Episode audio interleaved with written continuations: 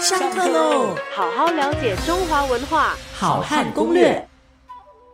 呃，上周我们提到关于这个呃席地而坐，那么到底什么时候开始呢？我们呃垂足坐了呢？也就是说，我们不再坐在地上了呢？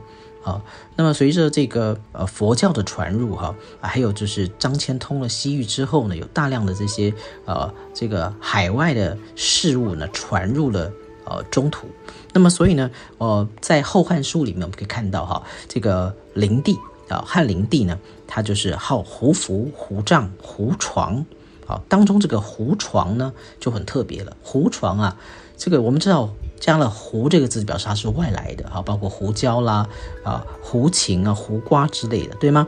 好，但是这个胡床呢，并不是我们想象中的床啊，这个胡床呢，其实是当时的一种椅子。那么这种椅子长什么样子呢？呃，那么各位如果呃这个到那些呃这个体育用品店啊去。买这种小椅子的话呢，还是经常可以看到的哈，甚至是一些呃这个文具小店呢都会卖。为什么呢？因为它非常方便。我们现在去呃写生啦，或者是去野餐啦，我们会买一种小椅子，上面是一块布，然后下面呢这铁架子，然后交叉的。你如果从侧面看呢，是一个 X 型啊，英文的那个 X 的形状的，那么上面是。一片布的，那么可以折起来，非常随身啊，方便携带的这种就是当时的胡床，就是胡人啊传入到中土来的一种椅子。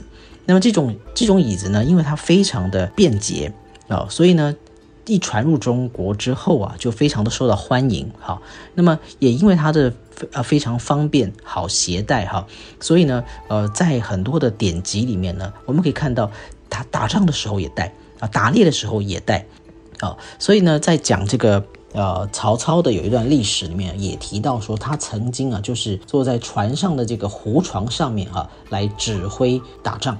另外呢，如果各位呃到这个北京故宫的话呢，有一幅这个呃狩猎图，也就是说康熙皇帝呢去打猎的时候，那么他也带什么呢？也带了这个呃我们讲胡床，但那个时候的胡床就清代的胡床啊，那就发展的更更舒服了哈。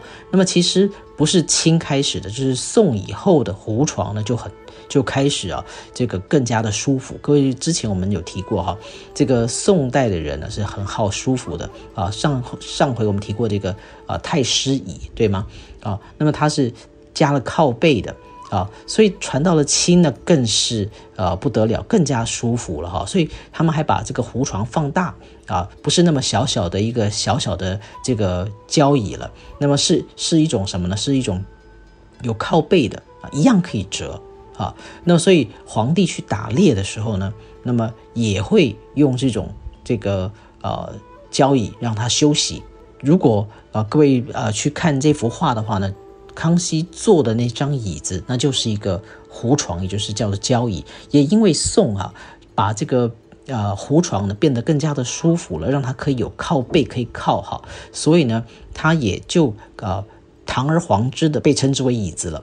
啊，称为称之为椅子，也就是说可以靠嘛，可以倚靠着为椅啊。事实上呢，也不是这个呃宋以后呢才开始把胡床改名的啊。真正把胡床改名的，改名为什么呢？改名为交椅的，其实是谁啊？其实是这个隋炀帝啊。隋炀帝这个人呢，非常的呃生性多疑啊。那么他呢就不喜欢呢，他自己其实是。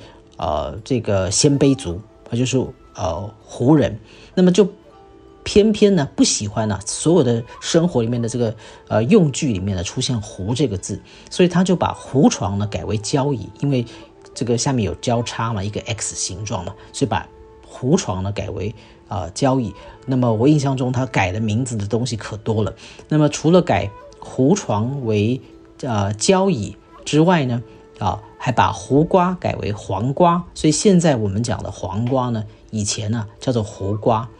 那么另外呢，还有蚕豆啊，我们吃的蚕豆呢，以前叫做胡豆。好，那么核桃啊，以前叫做胡桃啊，这些被改名也都是隋炀帝之赐。好好了解中华文化，好汉攻略。下课喽。